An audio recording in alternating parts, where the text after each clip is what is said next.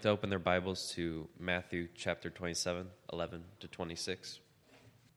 Meanwhile, Jesus stood before the governor, and the governor asked him, Are you the king of the Jews? You have said so, Jesus replied. Then Pilate, when he was accused by the chief priests and the elders, he gave no answer. Then Pilate asked him, Don't you hear the testimony they are bringing against you? But Jesus made no reply, not even to a single charge to the great amazement of the governor. Now it was the governor's custom at the festival to release a prisoner chosen by the crowd. At that time, they had a well known prisoner whose name was Jesus Barabbas. So when the crowd had gathered, Pilate asked them, Which one do you want me to release to you, Jesus Barabbas or Jesus who is called the Messiah? For he knew it was out of self interest that they had handed Jesus over to him. While Pilate was sitting on the judge's seat, his wife sent him the message Don't have anything to do with this, that innocent man, for I have suffered a great deal today in a dream because of him. But the chief priests and the elders persuaded the crowd to ask for, for Barabbas and have Jesus executed. Which of the two do you want me to release to you? said the governor. Barabbas, they answered. What shall I do then with Jesus who is called the Messiah? Pilate asked. They all answered, Crucify him. Why? What crime has he committed? asked Pilate. But they all shouted all the louder, Crucify him. When Pilate saw that he was getting nowhere, but that instead an uproar was starting, he took water and washed his hands in front of the crowd. I am innocent of this man's blood, he said. It is your responsibility. All the people answered, His blood is on us and on our children. Then he released Barabbas to them but he had Jesus flogged and handed him over to be crucified. In the passage that we just had read to us this morning, we find the most important, the most fateful, the most serious question that could ever be asked of anybody. We find that in the 22nd verse of the passage there in Matthew 27, where Pilate asks, what shall I do then with Jesus, who is called the Messiah? That is the key question. Pilate found himself in a horrible, horrible dilemma, caught between a rock and a hard place as to what to do with Jesus Christ. And you know, Pilate is not alone. Every human being on the face of the earth before and who will come must face that same question What shall I do with Jesus? It's a question that faces every man and woman alive, and the answer they give will determine not only their life now, but their eternal destiny. The Apostle Paul tells us in Philippians 2, verses 10 to 11, that there will come a day that at the name of Jesus, every knee will bow and every tongue acknowledge that Jesus Christ is Lord. And at that moment, for far too many people, it will be too late. So Pilate asks a question that is the pivotal and most important question in all of Scripture. Sadly and even tragically, Pilate made a wrong choice in the response to that question. He asked the right question What shall I do with Jesus, the Messiah? But instead of going to the right source for the answer, who is Jesus, he went to the wrong source. He went to the world and got the wrong answer and ended up as an eternal tragedy. Now, in order to understand this scene here, let's go back to verses 1 and 2 of Matthew 27. Because here's where we find the transition from the Jewish trial, those three, three aspects of the Jewish trial, over to the Roman trial. Jesus has been illegally found guilty for speaking the truth that he is the Son of God. But they didn't care because they wanted to get rid of him, they wanted to execute him, they wanted him dead. But because the Romans were occupying that region, they, as we mentioned before, the Romans alone had what they called the right of the sword, the right to execute. So they needed Rome's help. In verse 1 says, Early in the morning, all the chief priests and the elders of the people made their plans how to have Jesus executed. How early? Well, probably about 5 in the morning, or just a little bit before. Uh, before the sun actually was fully risen. Sunrise in that part of the world is very predictable, so it was super early in the morning, before the crowds were up. They were afraid of the people. They wanted to do it as quick as possible, probably within a 10 minute time frame before people came out to see what was going on. And they were trying to do, uh, they're trying to legitimize what they had illegally done during the night. So it says they bound him, led him away, and handed him over to Pilate, the governor. Now, this brings us to the Roman trial, which begins in verse 11, where Luke began reading this morning. Jesus stood before the governor. Now, this starts the three phased Roman trial, which we have mentioned before. First, before Pilate, and then he goes to Herod, and then he goes back to Pilate again. And again, the thing that comes out through all of it and is crystal clear is that Jesus Christ is without fault he is innocent. It's as if the Spirit of God is proving without a shadow of a doubt that Jesus is indeed the spotless Lamb who has no blemish, who is the only one acceptable to die on the cross for your sins and mine. Matthew who always wants to present the perfection of Christ, always wants to lift up the majesty of Christ in his kingship, always wants to show his purity, does it again, even in this scene. And the record stands that Jesus was killed because they hated him and rejected him. It was the evil of their own hearts, not anything that Christ had done. And as we move through verses 11 through 26, we're going to see a number of things that demonstrate the innocence of Christ. Each of them shows his perfect righteousness. And we begin in verse 11 with the accusation of the Jews. Now you say, well, I thought we already dealt with that. Well, there's something new coming here. The very accusation itself, rather the lack of legitimate accusation or accusations speaks volumes about the perfection of Christ. In verse 11, Jesus stood before the governor, and it says that, quote, the governor asked him, Are you the king of the Jews? You have said so, Jesus replied. Now, where in the world did that question come from? Where did that accusation come from? That's not the accusation the Sanhedrin used to condemn Jesus their accusation that he was a blasphemer because he said that he was a son of God. Well, in order to understand why Pilate made that accusation or asked that particular question, we have to go over to John chapter 18. Excuse me. We're going to be flipping around in all the Gospels a little bit to kind of get the fuller picture of all that was taking place here. But we pick up the story in verse 28 of John 18, where it says Then the Jewish leaders took Jesus from Caiaphas to the palace of the Roman governor. By now it was early morning, and to avoid ceremonially ceremonial, excuse me, uncleanness, they did not enter the palace because they wanted to be able to eat the Passover. Isn't that rich? Their tradition said that if they went into the Gentiles' home, they would be defiled. Yet their hearts were so black and so defiled on the inside that it's beyond description. Trying to keep up the appearance and at the same time executing the very Son of the living God. So they wouldn't go in. That meant Pilate had to come out, and he did. In verse 29, it says So Pilate came out to them and asked, What charges are you bringing against this man? Now, this is probably actually the first legal thing that's happened in the whole trial of Jesus. Pilate is a Roman governor, and he comes out on his porch and basically says, Okay, court's in session.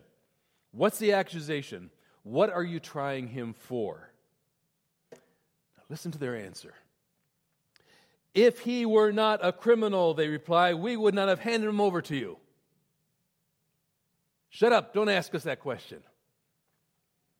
What an amazing answer. The audacity of it, they challenged Pilate for even asking the question.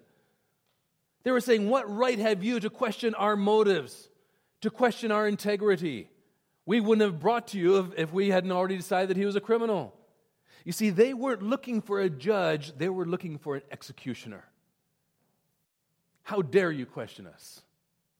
They didn't want another trial, they wanted Pilate just to agree with them. Did you catch the fact here that the absence of any accusation here is another affirmation of the perfection of Christ? They had nothing.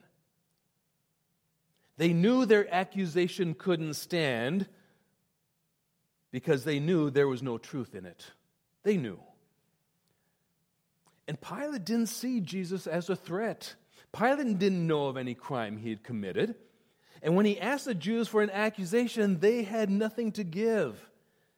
And since there was no charge, Pilate says to them in verse 31 Take him yourselves and judge him by your own law. Go do it yourself. Now, interestingly, I, am not sure, but he may have actually been giving them the right to execute him. If you feel you, he ought to be executed, execute him. I don't want to get involved. I don't want to have anything to do with this. To which they replied in verse 31 but, but we have no right to execute anyone, they objected. Interesting objective, objection because they have done that themselves. They put Stephen to death. They tried to put Paul to death before Rome intervened and protected and guarded Paul. But here they were trying to maintain a legal appearance so that when the people started asking questions, they could say it was all very legal and the Romans did it. But in reality, what we've been seeing over and over again, nothing happened here unless it was the plan of God, even in this phase. John tells us in the next verse this took place to fulfill what Jesus has said about the kind of death he was going to die. And we have to go back to John chapter 12, where Jesus says, And I, when I am lifted up from the earth, will draw all people to myself. Then John explains that statement of Jesus and says, He said this to show the kind of death he was going to die. He's referring to being lifted up on the cross, which is a Roman method of execution, not Jewish. The Jews would have thrown him down and stoned him, but he had to be lifted up, had to be a Roman thing. So, once again, without even knowing it, they were fulfilling prophecy. Isn't that amazing? At that point, John tells us Pilate went back inside the palace, summoned Jesus, and asked him, and we come back to Matthew 27 11, Are you the king of the Jews? Again, where in the world did he get that accusation or that question if the Sanhedrin didn't say anything to him? They just said, Don't ask us. Well, we have to go to Luke. Let's go over to Luke at, this point. Uh, hang in there because this is all going to come, come together. Luke says in Luke 23 2, and they basically concocted an accusation. Listen, and they began to accuse him, saying, We have found this man subverting our nation he opposes payment of taxes to Caesar and claims to be Messiah, a king. Now, that isn't why they convicted him in the Jewish trial. They convicted him in the Jewish trial of blasphemy because he said he was a son of God. But they know that a blasphemy charge in a Roman court isn't going to do anything because the Romans aren't interested in executing somebody for a religious reason. So they've got to come up with an accusation against Jesus that appears to be high treason against Rome. And the only way they feel that that can get Pilate involved is to accuse Jesus of something that is a threat to the Roman authority. And the Romans had a very, very low toleration for rebels and revolutionaries and insurrectionists which was evident by the fact that they had, cruci- um, they had crucified a lot of Jews in the past who had tried to revolt against their government. And so they come up with these three pronged, this three pronged accusation that Jesus is a threat to Roman security. One, he subverts our nation. That is, he is a rebel, stirring up the nation against Rome. He opposes payment of taxes to Caesar and therefore telling everybody else that they shouldn't be paying taxes either. He's claiming to be a king and that he's setting himself as a rival to Caesar. All these are blatantly false. He subverts our nation. That is, excuse me, he, he didn't subvert the nation into rebelling against Rome. He never had a social revolution. He never rebelled against Roman oppression. He never called the people to do that. He actually taught the people to respond to those in authority in a proper way. Secondly, he never opposed paying taxes. We know that. He actually taught the people to give to Caesar what is Caesar's and to God what is God's. And Peter and Jesus actually paid their taxes, even if it did come out of a fish's mouth. And thirdly, he never proclaimed himself to be a, uh, to be a king. It was the people that were trying to make him king. In each instance, he slipped away so that that wouldn't happen. So all of their accusations were lies, and again, a wonderful testimony to the perfection of Jesus Christ.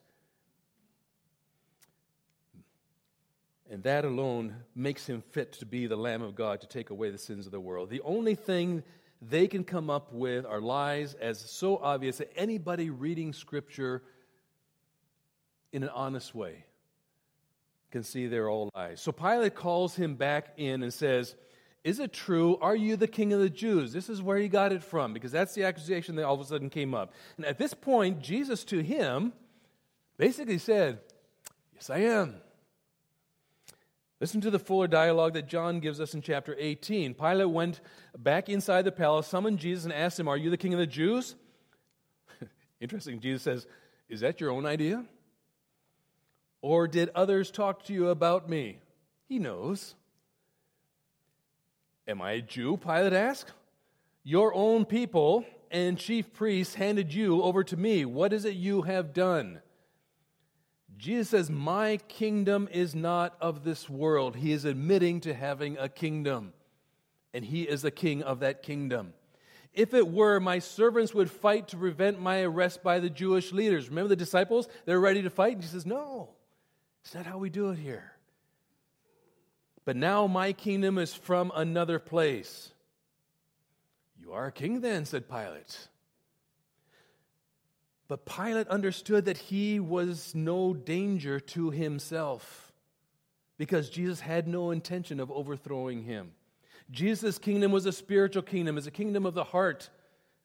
Then listen to this. After this little dialogue in John 18 38, it tells us that Pilate went out to them, to the Sanhedrin, to the Jewish leaders, and said to them, I find in him no fault at all no cause of crime. Do you understand what, that, what just happened there?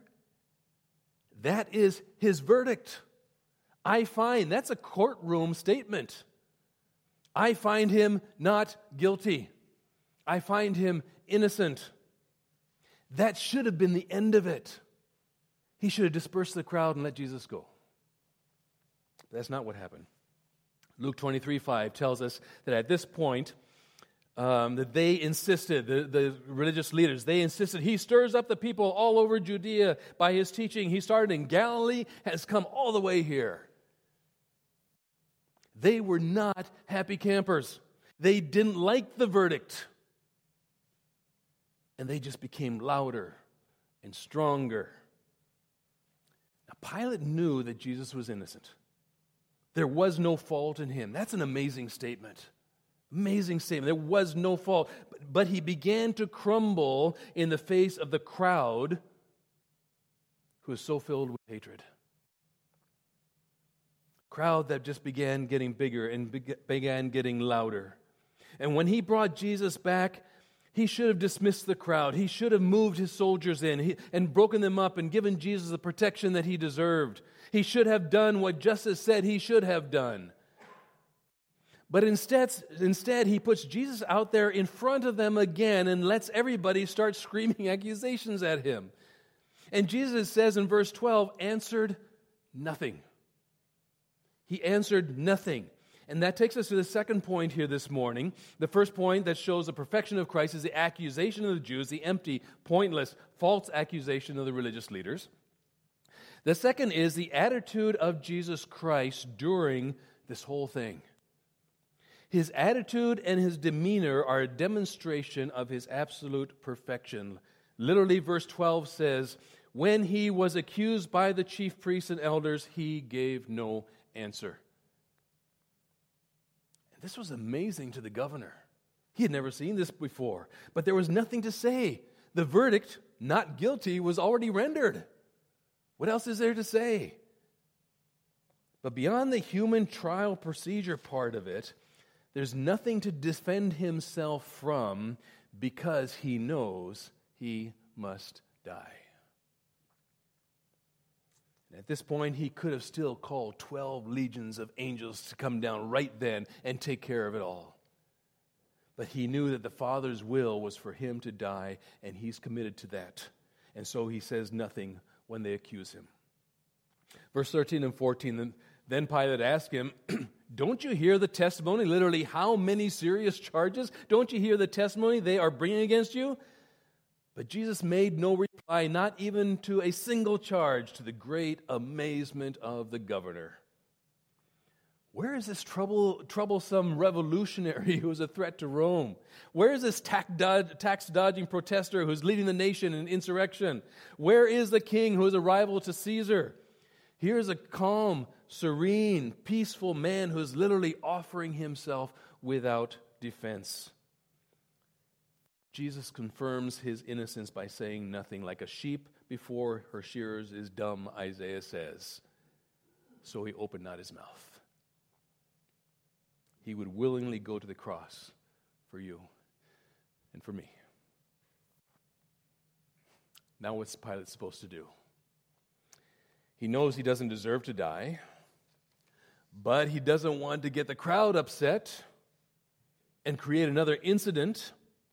You see, Pilate was in a very, very dangerous position.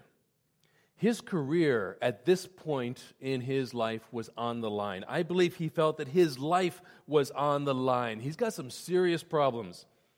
let me explain why, and it makes sense of the decisions of Pilate here at this point. When he originally came to power, he made some big mistakes. The first thing he did to, uh, to make a show of power when he was appointed as governor was to ride into Jerusalem with a whole entourage of sh- uh, soldiers to show his power. And in came the soldiers, and they had banners and they had flags waving. And on top of the flags, and this is the issue, made of metal with an eagle, and on top of the eagle was a molded image of Caesar. So, yeah, well, big deal. Well, prior governors had had the sense to remove those kind of things because the Jews believed them to be idols, any graven image. And the Jews had left idolatry since the time of the Babylonian captivity. They didn't tolerate idolatry as far as images go. And the other governors had been careful about that, but Pilate, wanting to show his power, came in with a whole group of soldiers, all with the image of Caesar, who, of course, the Romans believed was a god. So here was an idol in the city of Jerusalem, the holy city of Jerusalem, bringing in an idol. Well, the Jews rioted and protested and demanded that he take those off his banners, and in a power play, he refused. No, he's going to stand strong. And after accomplishing what he wanted to accomplish as, as he entered into Jerusalem, making his appearance there, he headed back 60 miles uh, to the seacoast in Caesarea, where he was headquartered. And the Jews followed him for five days, screaming and rioting, demanding that he remove those graven images, and he still refused to do it. In fact, he then gathered all those rioting Jews, he put them in an amphitheater, surrounded them with his soldiers, and said if they didn't stop their demands, if they didn't stop their rioting, he would cut off their heads. Well, the Jews called his bluff. They bared their necks and put their head to the sides and said, Go ahead, cut off our heads. Well, there was no way he could do that and report back to Rome that he had massacred a whole bunch of defenseless Jews in the amphitheater with their necks bared. Besides, it would probably have led to a wholesale national revolution, and he couldn't have survived the situation because he was sent there to keep peace, not to start a war. So he ended up eventually removing those images off those flags and banners. The Jews got the better of him, and they had him right where they wanted him. A little bit later, he realized there was a need for a better water system into Jerusalem, which is a good thing, right? So he decided to build an aqueduct to bring water into the, into the city. That should have been a wonderful thing. But the problem was, in order to do that, he took the money out of the temple treasury to pay for that. Money which was devoted to God. This upset the Jews so much that it started another riot, which he had to deal with by sending soldiers into a huge crowd of people with clubs and spears and swords. And this time, at a given signal, he clubbed, stabbed people to death to break up that riot. Strike two. The third and really most devastating thing that happened to Pilate was when he established a residence in the city of Jerusalem. That, wasn't that big of a deal. But when he did that, he made some new shields for his soldiers. And on the shields, he had engraved the words Tiberius the Emperor. This, again, to the Jewish people, was an emblem of a false god and they demanded that the shields be changed. And again, he refused. So this time they sent word to Tiberius, Caesar Augustus. They actually reported him to Caesar that he was doing this. And Caesar sided with the people and told them to get rid of those shields, change those shields. Strike three. And they had him right where they wanted him. They had control. And now with this whole Jesus thing, oh my goodness, something else? He can't afford another message going to Tiberius. He can't afford another riot. He can't afford any kind of revolution. He is proverbially between a rock, a hard place, and a rock. He has enough sense of justice as a Roman and as a judge, a governor, to know what to do correctly. But he's a coward because he does what's right. Uh, excuse me, because um, because he does what's he doesn't do what's right by releasing Jesus because it's going to cause a riot and it wouldn't be unlike Tiberius to remove a governor and then execute him for unfaithfulness to Rome. Ah, but he hears something he hears something that could be his saving grace. Remember in Luke 23 5, the chief priest says, He stirs up the people all over Judea by his teaching. He started in Galilee and has come all the way here. All of a sudden, a light bulb goes off in his mind. Galilee, that becomes that straw that he can grasp. That's it. That's the solution for him. And he has this brilliant idea. Luke 23 6 says, On hearing this, Pilate asked if the man was a Galilean. Is Jesus a Galilean?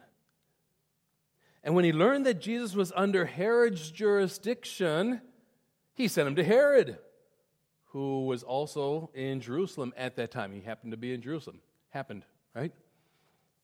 You see, Herod was a ruler or the tetrarch of Galilee.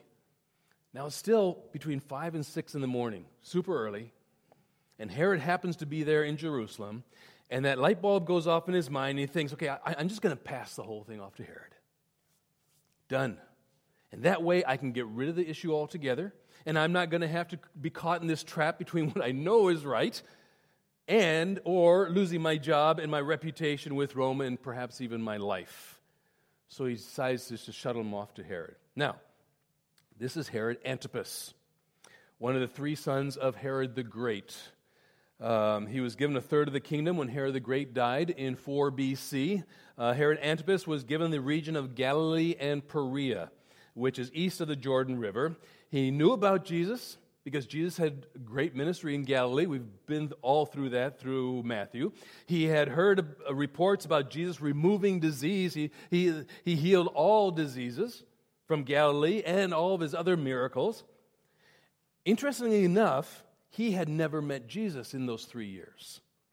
Because in all of his Galilean ministry, Jesus, I believe, purposely had never gone to the city of Tiberias, where Herod had his headquarters. He had avoided that because Herod Antipas was the one who had beheaded John the Baptist. He was an incestuous man, he was a murderer, he was immoral, he was an evil man. And it was not yet time for Jesus' time to arrive yet. But Herod had been curious to meet Jesus. And when Herod heard that he was going to have this opportunity, Luke 23 8 says, he was greatly pleased. Oh, this is so cool. Because for a long time he had been wanting to see him. From what he had heard about him, he hoped to see him perform a sign of some sort. Oh boy, I'm going to have Jesus do something cool with, uh, for me. So Jesus was rushed off early in the morning over to Herod's place, who set up some kind of a court in his house. And Luke 23 tells us there what happened. Herod plied him with many questions, but Jesus gave him no answer. No answer. Why? Because Herod didn't have the right legally to judge a man in Palestine. That was a Roman right. And Pilate is the judge. And the verdict was already in not guilty. And verse 10 says the chief priests and the teachers, they had followed Jesus all the way over to Herod's. Um, the, the, the chief priests and the teachers of the law were standing there vehemently accusing him. They just kept accusing. But Herod saw through their stupidity, their pettiness, their envy, they, their hatred, and didn't buy it. Jesus was no threat to him. Already bloodied and bruised from the beating and the slapping and the other things that were, had been already taken place overnight, Jesus probably looked pitiful to him standing there in front of him. So, verse 11 tells us Then Herod and his soldiers ridiculed and mocked him, dressed him in an elegant robe, and they sent him back to Pilate. Then in verse 13 in Luke 23, it tells us back at Pilate's place that Pilate called together the chief priests. It's a fascinating passage. The rulers and the people, and said to them, You brought me this man as one who was inciting the people to rebellion. I have examined him in your presence and have found no basis for your charges against him. Neither has Herod, for he sent him back to us. And as you can see, he has done nothing to deserve death. So the verdict of the second phase of the Roman trial with Herod was the same as the first phase not guilty, not guilty. So the accusation of the Jews only demonstrates the perfection of Christ. The attitude of Christ before Pilate and the attitude of Christ before Herod uh, also uh, demonstrates, again, the perfection of Christ, his absolute silence in his perfection. He has nothing to answer to because there is no crime. Nothing. Again, Jesus is being exalted in each phase of this horrible trial process. And that takes us to the third thing that demonstrates the perfection of Christ and that is the animosity of the crowd. Pilate's got Jesus back, and he's now caught in the bind again. He could have ended it the first time. He could have, certainly should have, ended it the second time after seeing Herod. Why is he bringing it back then to them again? Because he's trapped. He knows that he can't just defy the people without a riot, because a riot could be fatal to his career, could perhaps be fatal to him, to his own life. So he comes up with another idea. The first one of sending him to Herod didn't work. Verse 15 Now, it was a governor's custom to the festival, at the festival of Passover we're talking about, to release a prisoner chosen by the crowd. You see, as a concession to a conquering people, the Romans, as an act of kindness and goodness, at the Passover, the governor would annually release a prisoner. It was a way of showing mercy to his conquered people.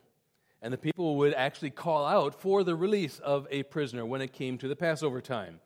And it dawns on Pilate that he's got somebody in prison. There's, he's got somebody in, in hand. Verse 16 says, a well known prisoner whose name is Barabbas. Not just any old prisoner, he was well known, infamous, notorious. We don't know a lot about the man, but John tells us that he was a robber and a plunderer. Mark tells us that he was an insurrectionist and had actually committed murder during an insurrection. So he must have been a threat to both the Jews and the Romans. an actual threat to the safety of the Jewish people. And because of this, he's actually been sentenced to be crucified. And perhaps the very one who should have been on the cross that Jesus died on. Jesus very literally took Barabbas' place on the cross, I believe. So Pilate sees an out. Brilliant idea.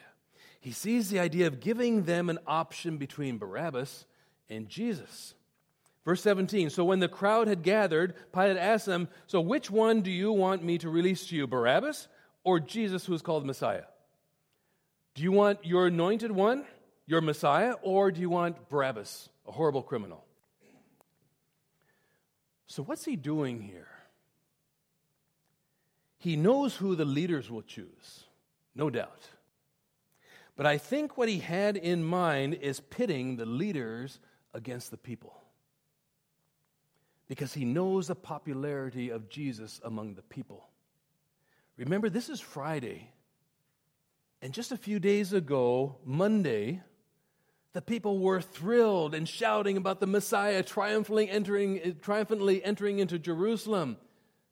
Pilate had heard all about that. He knew the people loved him for all the miracles that he did, the people who were always so amazed at Jesus' teachings.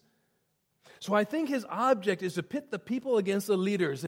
And uh, the, the, the morning is, is, is, dawning, and the people are starting to, starting to gather from all the uh, ruckus that's been going on between Pilate and Herod, and Herod back to Pilate again. People are getting woken up. They're coming out. What in the world's going on? It's only 6 in the morning. John 19 14 tells us it was six, the sixth hour, which is 6 a.m.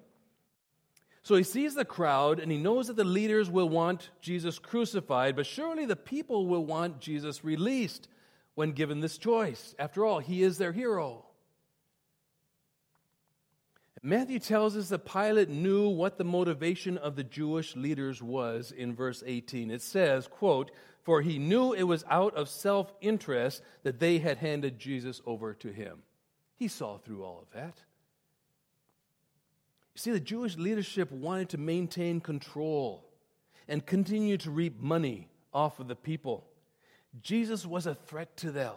To that. So, out of self interest, they had to get rid of him. In today's vernacular, they had to cancel him. And so, by yelling and screaming and accusing and, and threatening riots, they were trying to cancel him and get rid of him because they had nothing.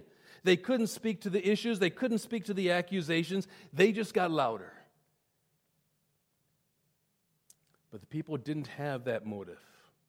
The people didn't have that motive. Jesus had been there, had actually made their lives better, and it was actually giving them hope. So he figured he had a good way out, but then something very interesting happened right at that moment. And I think it was a divine intervention by God. In verse 19, there was an interruption that took place and we're going to come back and explore that interruption next week a little bit. But it was his wife who interrupted him. And he went to turn to pay attention to what she had to say. And verse 20 says, By the time he turned back to the people, quote, the chief priests and elders persuaded the crowd to ask for Barabbas to have Jesus executed. And I am convinced that God divinely intervened a pause to give time for the leaders to stir up the crowd against Jesus. Because it was a, it was a plan of God, right? That Jesus die. He had to. And Pilate's plan might have worked pitting the two together.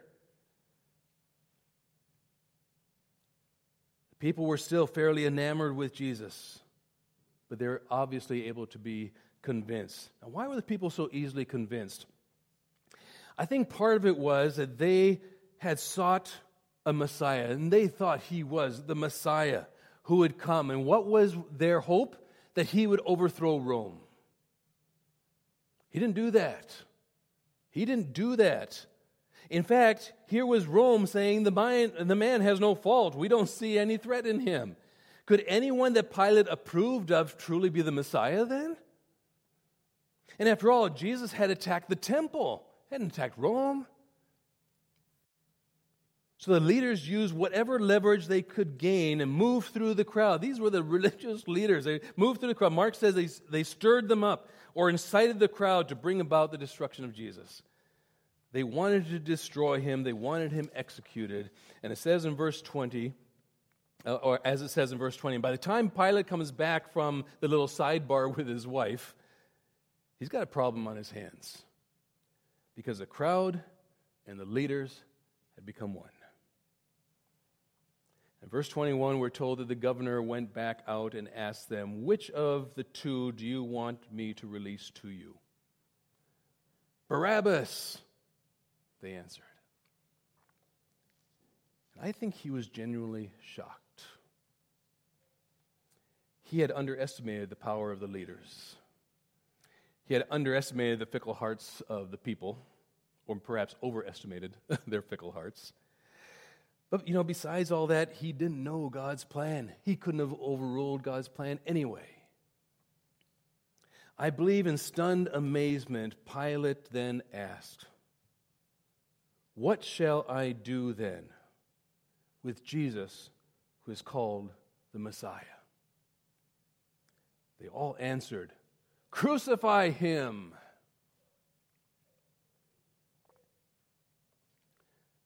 We need to stop there this morning. We're going to come back to that question and that answer next week. But it's a haunting question and a shocking answer. A question that every person needs to consider. But right now, my question is if you don't know Jesus Christ as your Savior and as your Lord, this is a time for you to do that, to respond. Because sooner or later, each one of us, each one of us will have to answer that question What will you do with Jesus? Pilate condemned him, the crowd accused him, Herod mocked him. Judas betrayed him, Peter denied him. What are you going to do? If you reject him, if you refuse him, if you rebel against him, if you deny him, if you ignore him, you crucify him. You crucify him in your heart. And the right thing to do is to receive Jesus as Lord and Savior.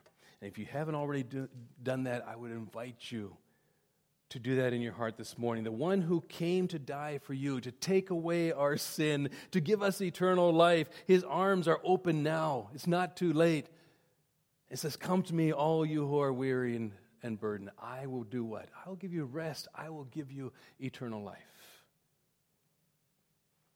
This morning, instead of closing in a song, having the worship team come and sing a closing song, I want to read you the verses the verses of an old hymn written by A.B. Simpson, written back in 1905, 117 years ago.